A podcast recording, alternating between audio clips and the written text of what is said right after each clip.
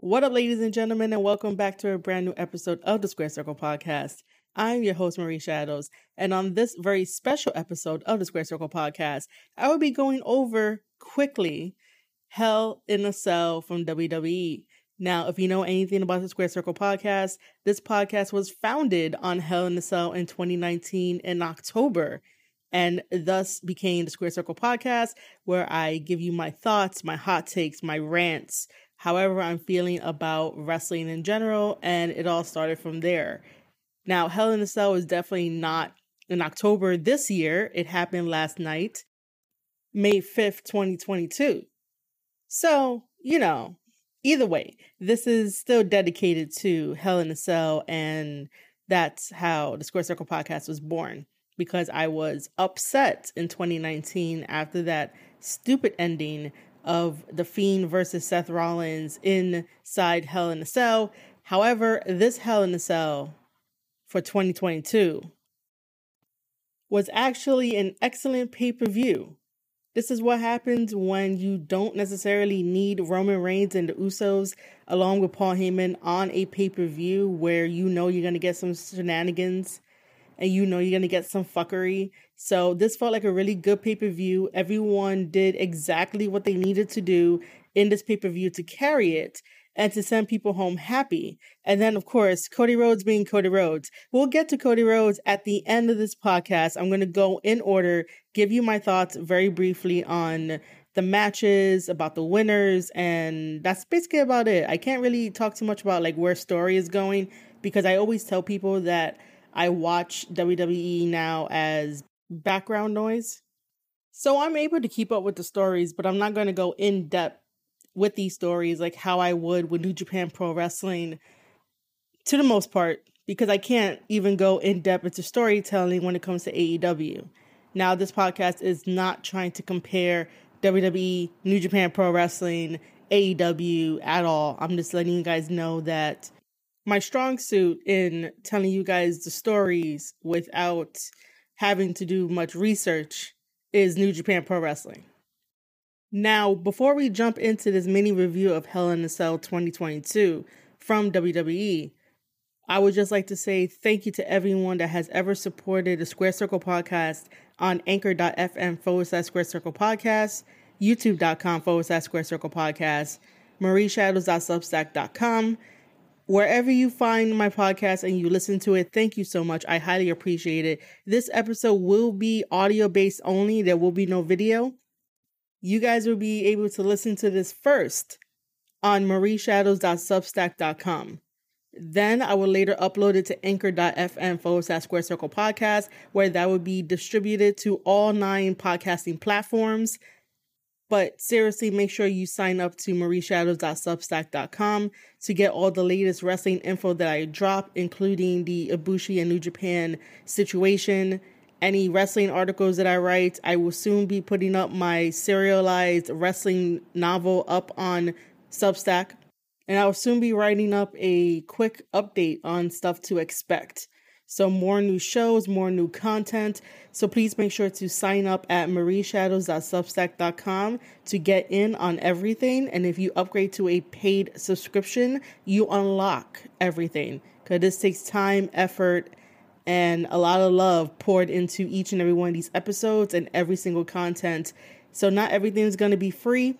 I need some type of income to uphold everything that I do in original wrestling content creation that does not lie to you. So make sure you join me and others behind the paywall. I am doing a special sale. It ends June 12th and that will be down in the description where you guys can click on it and make sure to get a paid subscription to unlock everything. We're going to go crazy with the content. I do appreciate everyone though. I appreciate all you guys. All right, guys, let's jump right into WWE Hell in a Cell 2022.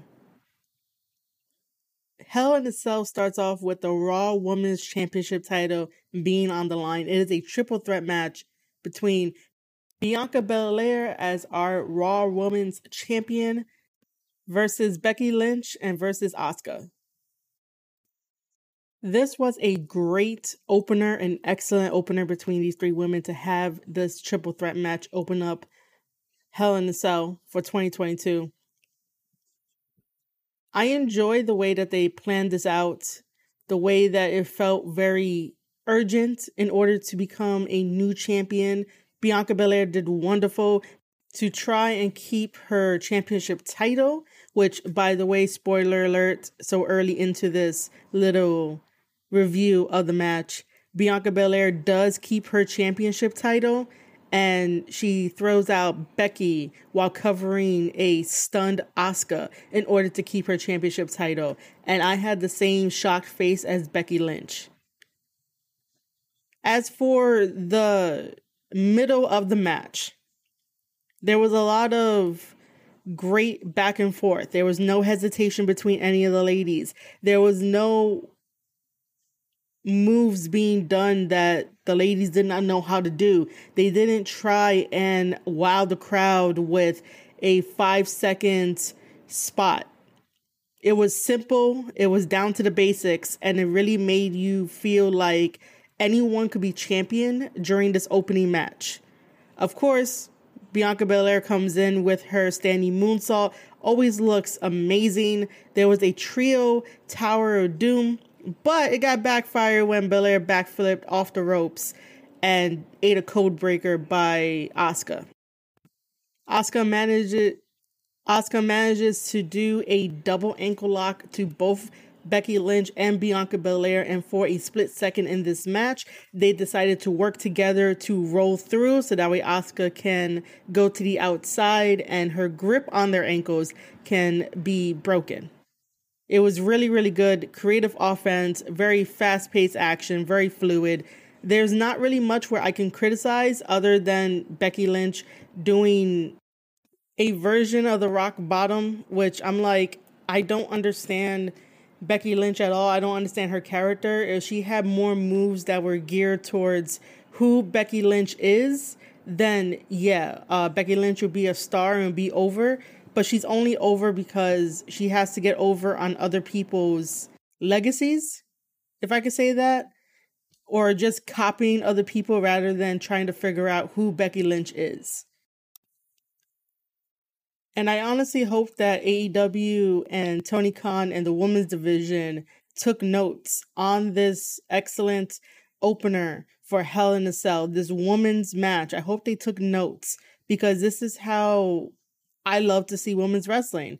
Sometimes wrestling can be very simple. It doesn't always have to have spots. It doesn't always have to have the same things over and over and over again. And by the way, for people that want to complain that WWE all they have are rematches, those rematches turn into grade A matches on the pay per view because now their chemistry is there. Any type of flaws or mistakes are out once the pay per view comes. Of course, mistakes can happen at any time between the rematches and the pay per view, but this was a solid, sound opener of a match for a pay per view. And for people that complain about rematches this, rematches that, that helps every single person to get comfortable with each other. And then when they put together a really excellent match, no one wants to give it credit for what it is. It's okay in wrestling to have rematches. That's how you understand your opponent. That's how you can outsmart your opponent.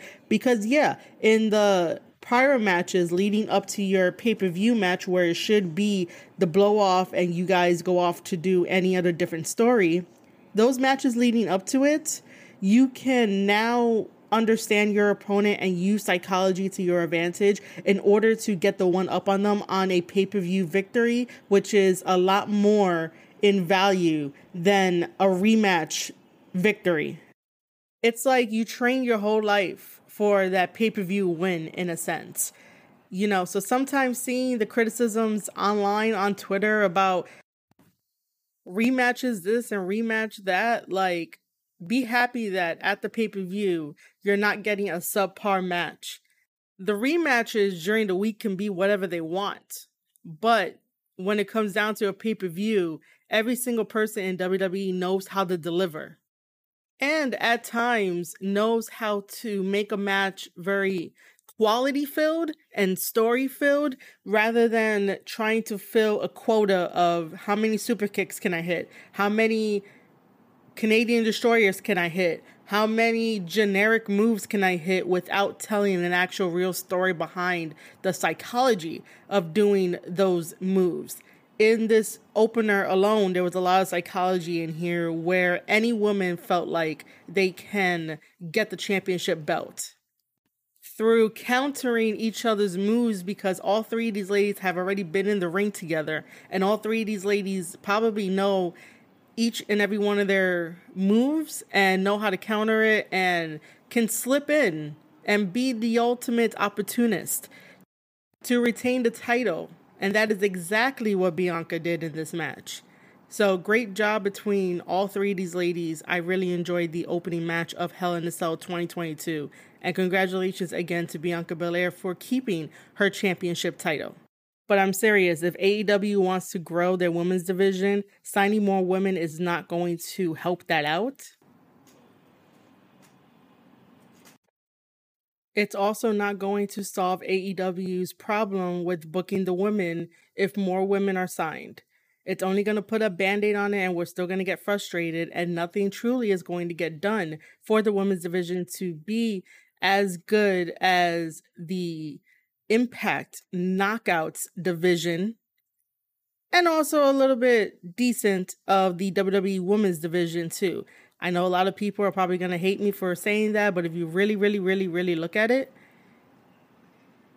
the WWE Women's division does what is needed of them to do and they deliver every single time, even if you feel like they shouldn't be doing what you see on TV. Remember that it is a company and they have to follow what they are given because they are characters. This isn't them being the actual person going into WWE and doing it as themselves. They're doing it as characters. So, yes, while I probably don't agree with everything that they have the women doing, at least the women are being shown on TV, being shown backstage, and doing a lot of behind the scenes stuff that gets documented. When's the last time AEW has done a lot behind the scenes for the women to get documented in such a grand scale as WWE? Not a lot. So while WWE women don't always get the chance to wrestle for like 15 minutes. At least they still get in ring time, they get in repetitions, they get in rematches, and now they're starting to branch out and being part of men's teams, and that's refreshing. WWE is always trying to maneuver the women into positions that they feel that are best for them at the specific time. And you know, you can definitely fault WWE for everything else and still be mad at them but you have to give credit where credit is due that they let the women have that spotlight, even if it's not as grand as you think that it should be.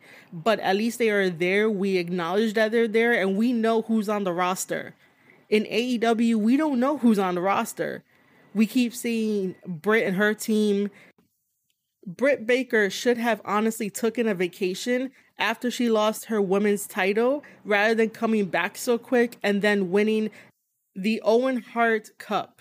Are there no other AEW women deserving of that prestigious honor? But just to wrap this little segment up, again, Bianca Belair is still our Raw Women's Champion, and that was an excellent opener to the pay per view. Our next match was Bobby Lashley versus Omos and MVP in a handicap match. So the only thing I'm probably going to say about this is that we got to give MVP his flowers, man. MVP came out with a diss track to Bobby Lashley, and I had to listen to it again because I wasn't in the room at the time that it was playing, and it was an amazing diss track. And I'm like, MVP can do anything, man. Like, MVP needs his flowers and just so you guys know, MVP was the first ever IWGP Intercontinental Champion of New Japan Pro Wrestling. Do not forget that fact. The first ever to be the IWGP Intercontinental Champion. And here he is solidifying his legacy even more in WWE. Like it doesn't get any better than that. As for our winner, Lashley did defeat MVP and Omos via submission in this handicap match at Hell in a Cell 2022. Our next match was just a fun match Ezekiel versus Kevin Owens. For weeks, Kevin Owens has been trying to get to the bottom of is Elias the same person as Ezekiel? And it's been a very fun couple of weeks, comedy filled. It's nothing too serious, nothing too deep, and it was just fun all around. However, in this match, Kevin Owens does pick up the win over Ezekiel, which is just funny. So again, Kevin Owens picks up the win over Ezekiel. Our next match had AJ Styles, Finn Balor, and Liv Morgan taking on Judgment Day, which is Edge, Damian Priest, and Rhea Ripley. This match, man, like I want to join Judgment Day just because I get to dress in, I guess if you want to call it the emo goth way that they're dressing. Uh, because little known fact, I used to do that back in my teenage days, and I sort of miss it. And man, Damian Priest, man. All right, I'm gonna calm down a bit. There's just this aesthetic that I really like about Judgment Day, and I really love what they're doing. I will say here on this podcast that it is Judgment Day over the House of Black because at least Judgment Day has a clear road that I could understand why they do what they do, their motivations, you know. With the House of Black, it's a fucking cryptic of a time, and I really don't like crypticness like that. Unless, like, I know ahead of time and I have pre knowledge as to why they're being so cryptic and anything like that. You know, the House of Black doesn't really reveal everything, and it's like you got to give me more than just breadcrumbs. You can't just give me breadcrumbs and expect me to be like at the edge of my seat, oh my God, I can't wait for next week. No, I'm gonna not remember anything because you gave me breadcrumbs. If you give me a little bit more, then I could be like, all right, cool. I'll hold out and I'll wait for the story to continue next week. With Judgment Day, I'm already like sitting at the edge of my seat just because of the star power that they have, plus the way that they deliver their promos and the story that they're trying to tell. That is why I am more for Judgment Day than I am for House of Black. And by the way, I'm only doing this comparison between WWE and AEW is because I know someone's going to come into my DMs and try to either correct me or just really be angry with what I say. And I'm trying to give you guys a perspective as to what's the difference between certain groups that WWE gets right and certain groups that AEW doesn't get right. In WWE, Judgment Day, they got it right. Even if they have to read from a script and play the characters that they're told to play, it is done perfectly in AEW because there are no writers or at least someone to keep things on track. It gets a little messy, it gets a little convoluted, and I can't tell you the story from start to finish because AEW wants to do it on their own. They forget how to tell a story when there is a constant revolving door and all the main characters that you need to pay attention to, including the side characters for a specific story, don't show up every single Wednesday. That's my problem. If you start a story, make sure you finish it with the appropriate characters that's needed to finish the story. Don't do a revolving door while you have a current story going and expect fans to automatically pick it up when it's their turn four weeks later, five weeks later, eight weeks later. Like, that does not work again, I'm going to use this analogy. You wouldn't be happy if your favorite HBO, Showtime, Netflix show does that, where the main character shows up for week one and two. You love the main character, and then the main character goes missing for nine weeks. And then on that 10th week, the main character comes back as if nothing ever happened. And then you, as a fan, accepts it that's the mindset of an AEW fan. They accept anything that AEW gives them without any question. And I'm here on this podcast to basically tell you that that's not making wrestling better for tomorrow. Now, going back talking about Judgment Day versus AJ Styles, Finn Balor, and Liv Morgan, Judgment Day does pick up the victory in this match. This was an amazing match because it was a breath of fresh air. We had women in this match as well and part of the teams. So it's really amazing that they decided to branch out and allow women to be on teams such as this. Liv Morgan is great. I can't wait until she gets a championship around her waist. I really hope that that momentum is still there and then when they finally crown her champion that it will definitely feel really really good, like a really good moment. Rhea Ripley was definitely showing off in this match. She's a powerhouse. And joining Judgment Day helps her to sort of make her an all around character and someone that I could get behind. Because for a while, I never really understood Rhea Ripley. It sort of felt like she was trying too hard to be the person that she's always meant to be. But now with Judgment Day, it just makes sense. All the aesthetic, the looks, it's just a really good fit. The match did start out with a brawl. And that really felt like this was a personal match. And of course, Edge takes out Balor with a spear. Thus, again, Judgment Day picking up the win. Our next match was Madcap Moss versus Happy Corbin in a no holds barred match. Madcap Moss feels like a completely different wrestler and he just feels right in his position, beating up Happy Corbin and basically starting to become the star that we know that he can because he has that potential. And the whole entire storyline between him and Happy Corbin and everything that they've done on their journey for us to get here definitely makes Madcap Moss feel like he's way over than Happy Corbin. And everybody really enjoyed the fact that this guy turned and beat up his best friend in this match. This match really made Madcap Moss look like a million bucks as well as Happy Corbin. They did a wonderful no holds barred with this one and it looked really good. It felt really good. And it just felt like this was Moss breaking away from Happy Corbin and most likely he's going to be on his own. And what I noticed too is that his ring gear is very similar to that of a young lion in New Japan Pro Wrestling. And it kind of felt like this match was his graduation match, so that way he could definitely showcase more of his ability. Happy Corbin has been doing his character to the best of his ability to give it justice of what the company wants. And, you know, it's been a hit. People like it people accept it now and the position that they gave him, you can definitely see that WWE has faith in him and all that.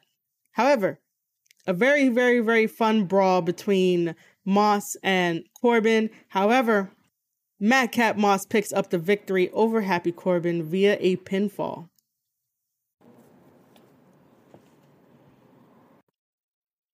Our next match is for the United States Championship. Our champion, Austin Theory, versus Mustafa Ali.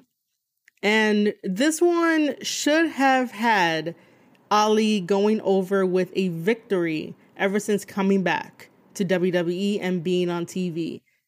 Hell in a Cell 2022 was in Chicago in the Allstate Arena. Chicago is the hometown of Ali, and Ali should have just got the victory. So that way there could be more of a chase, more of a story going on between him and Theory. And Theory just really like being annoying on the mic and crying and stuff like that. You know, to have the typical WWE thing for stories. However, Ali is one of the best wrestlers out there. He trains, he shows us his training videos, and he's really good at what he does. And I really do think that both Ali and Theory complement each other in this match. Theory was fantastic too. You got to give Theory his flowers and like his dues for what he does in WWE and how he just took this character of taking selfies and basically being an asshole to people and made it his own because most people just boo Theory now because of his character, which is a good thing. Theory knows how to make what fans on the internet will probably say a bad situation into a good situation. Because, I mean, if we really think about it, Theory's character is very similar to that of Prince Pretty, with him coming out as like Zoolander and with the paparazzi and having the cell phone, and it's all about him. So it's very similar to what Theory does, except that Theory just takes photos with people he's beaten, people that he's met.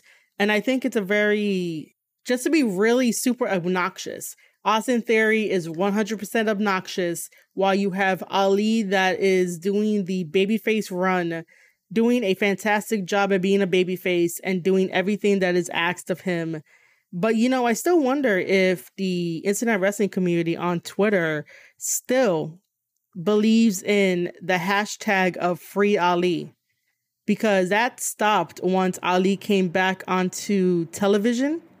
And I don't know if the same crowd that was like hashtag free Ali still supports Ali while he's wrestling.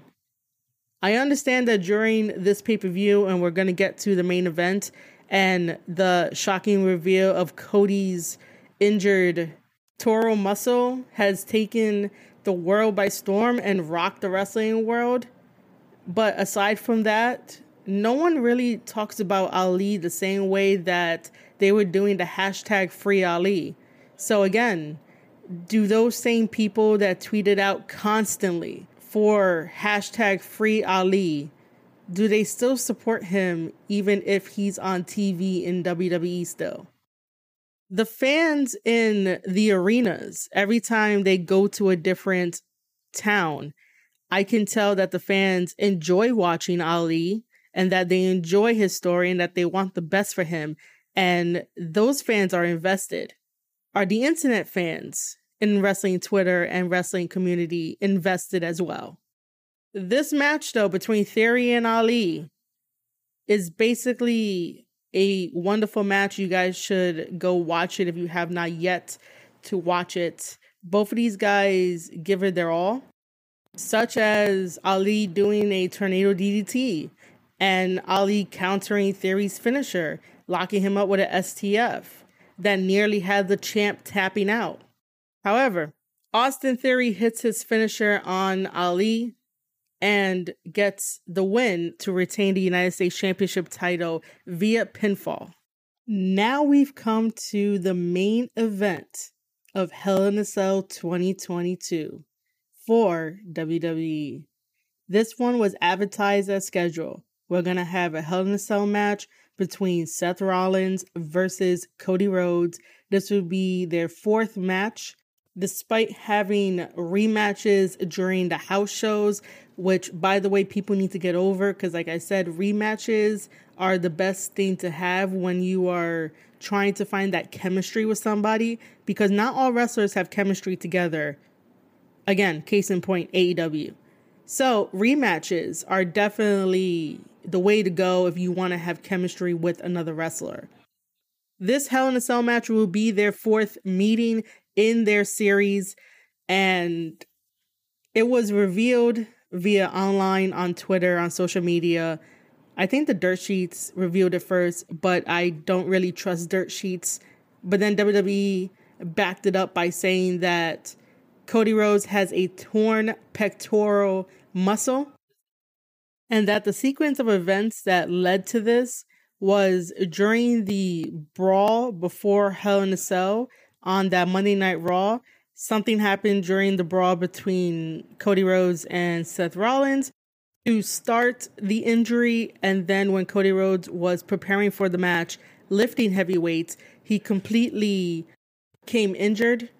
And then when we get to the main event and when he takes off his ring gear, it was so black and bruised and purple to the point of a hush an uncomfortable silence of a hush came over the Hell in a Cell crowd at the Allstate Arena in Chicago.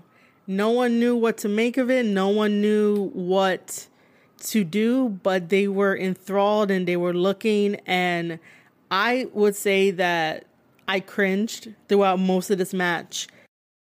I will say that Cody Rhodes did not need to be in that position. He did not need to wrestle that night against Seth Rollins. But as we found out after the match and when he grabbed the microphone, he did say that he did it on his own will, his own accord, and he made the decision. No one else forced him. It was all his decision to fight in the main event as scheduled because he did it for the fans and the fans pay their money to see him and see the main event. Now, that's very admirable. Very, very admirable. But I'm here like don't injure yourself too too much to where you're out further and like it could lead to other complications. But both of these guys were super professional in this match, in this main event, where obviously they had to talk about it ahead of time. And, you know, Seth Rollins did everything that he could. Cody did everything that he could. And this, to me, as much as I was cringing and wasn't really looking away, this was a great ending to Hell in a Cell. By Cody Rhodes doing this, wrestling with a torn pectoral muscle that could have gotten worse in a steel cage match where weapons was used, the steel steps was also used too solidifies Cody Rhodes' legacy to be better than Dustin Rhodes and his father, Dusty Rhodes. Cody Rhodes, during this main event, as much as people were divided on if he should or should not have wrestled with that torn pectoral muscle, definitely overachieved everything and I'm just going to say it here on my podcast. I would definitely give him the title of icon after that. And you guys can feel about it however you want. But to go in there already hurt, where you can see it, he should probably get the title of icon. Now, you guys might say, well, what about Kenny Omega? Because Kenny Omega fought with all of his injuries. That was not known until after the fact that he decided to drop the belt to Hangman Adam Page. We were all under the impression that he was just not wrestling to the best of his ability because he was that heel coward that don't necessarily want to take all those risks. But the moment Kenny Omega revealed that he was injured during that whole entire championship run after the fact, I wouldn't necessarily give him the title of icon. I will give him the title of the best bout machine and that no one can take that away from him. And that's what he's going to be keeping. But yeah, I really do feel that in this moment in Cody Rhodes' career, he has definitely surpassed his father and he definitely surpassed Goldust as well. This match had tables, steel steps, the sledgehammer, the pedigree, everything you can think of and Cody Rhodes still came out on top with a victory over Seth Rollins. The current record is that Cody Rhodes has four victories and Seth Rollins has zero victories. Where do you go from here? I'm not sure, but I will say that when the day comes for Cody Rhodes to challenge Roman Reigns for his championship titles, that Seth Rollins is going to insert himself into that match and make it a triple threat match. And one day down the line, we're going to have Cody Rhodes versus Roman Reigns versus Seth Rollins. Now, imagine if we get Seth Rollins to win the championship title, take it off of Roman Reigns, and Roman Reigns could go home and he could relax with his family and go into the movie business. Then the chase for Cody Rhodes to become champion of WWE will be so much sweeter because then Seth Rollins can definitely say that he has a win over Cody Rhodes.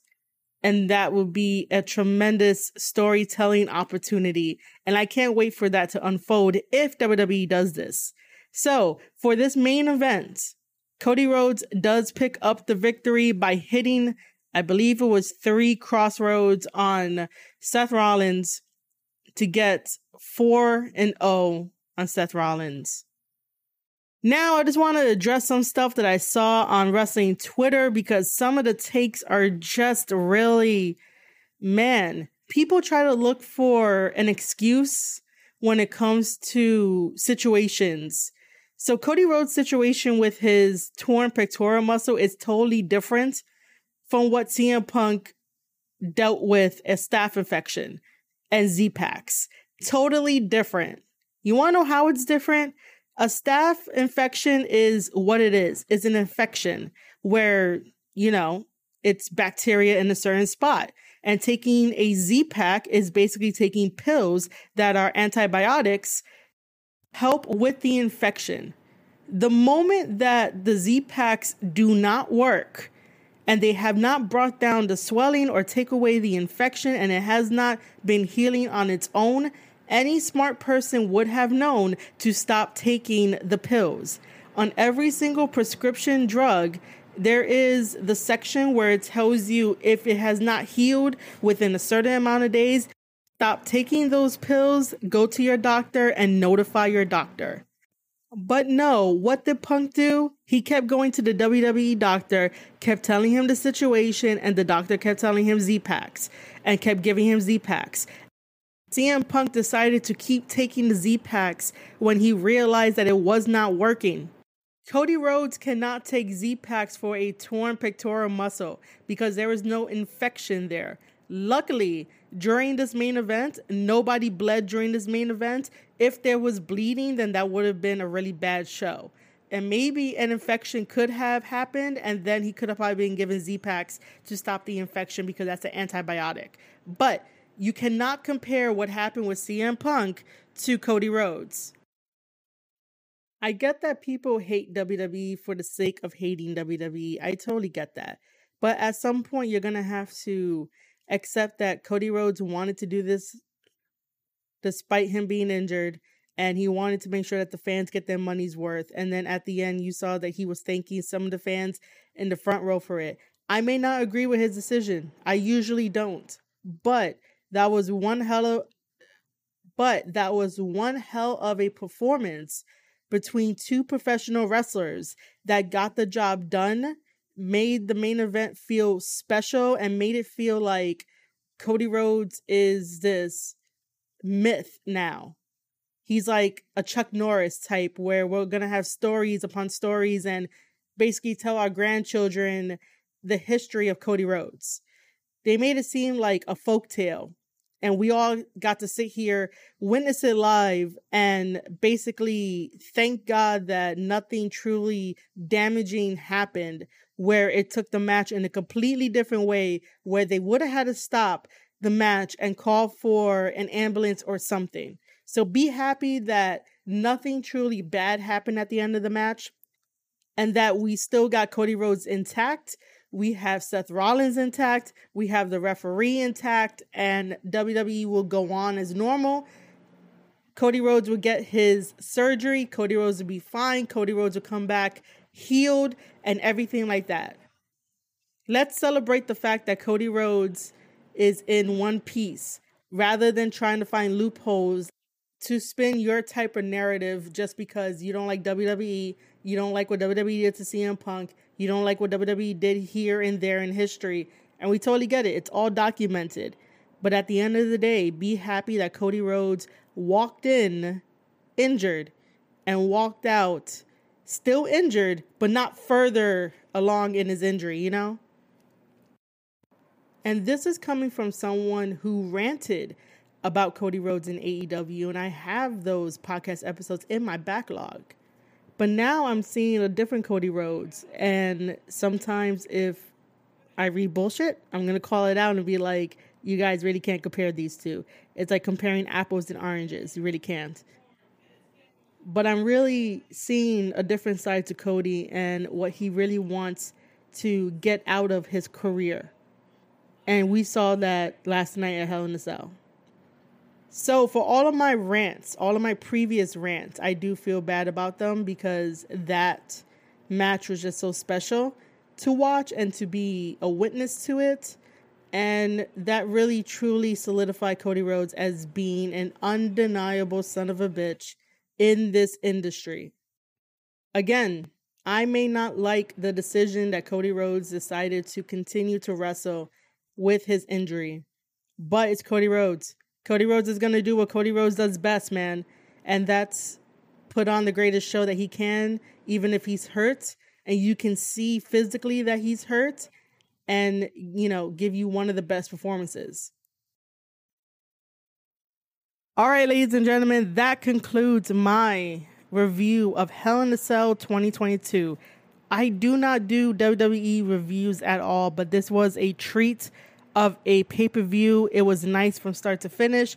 It definitely showcases that you do not need Roman Reigns and the Usos along with Paul Heyman to have a really good feel pay per view and take it home on a really good note. Normally, I would not have a review of WWE, but here we are, and I hope you guys enjoy it. This is a special treat for you guys, and I really hope that you give it as much love as you can. You can always follow me on Twitter at Marie underscore shadows. You can also sign up to the newsletter where this podcast episode will be on. So head over to marieshadows.substack.com and then also make sure to look out for it on all social media platforms such as anchor.fm forward slash square circle podcast and your favorite podcasting platform. You'll be able to find this on. I honestly had a fun time talking about WWE, and I hope you guys enjoy this one too. As always, thank you for your support. Thank you for everything. I appreciate each and every one of you guys. Again, make sure to follow me and sign up at marieshadows.substack.com. All right, guys. You have been listening to an episode of the Square Circle podcast where I try to make wrestling better than it was yesterday. And this was an episode of me reviewing Hell in a Cell 2022 from WWE. I am your host, Marie Shadows, and I'll see you guys on the next one.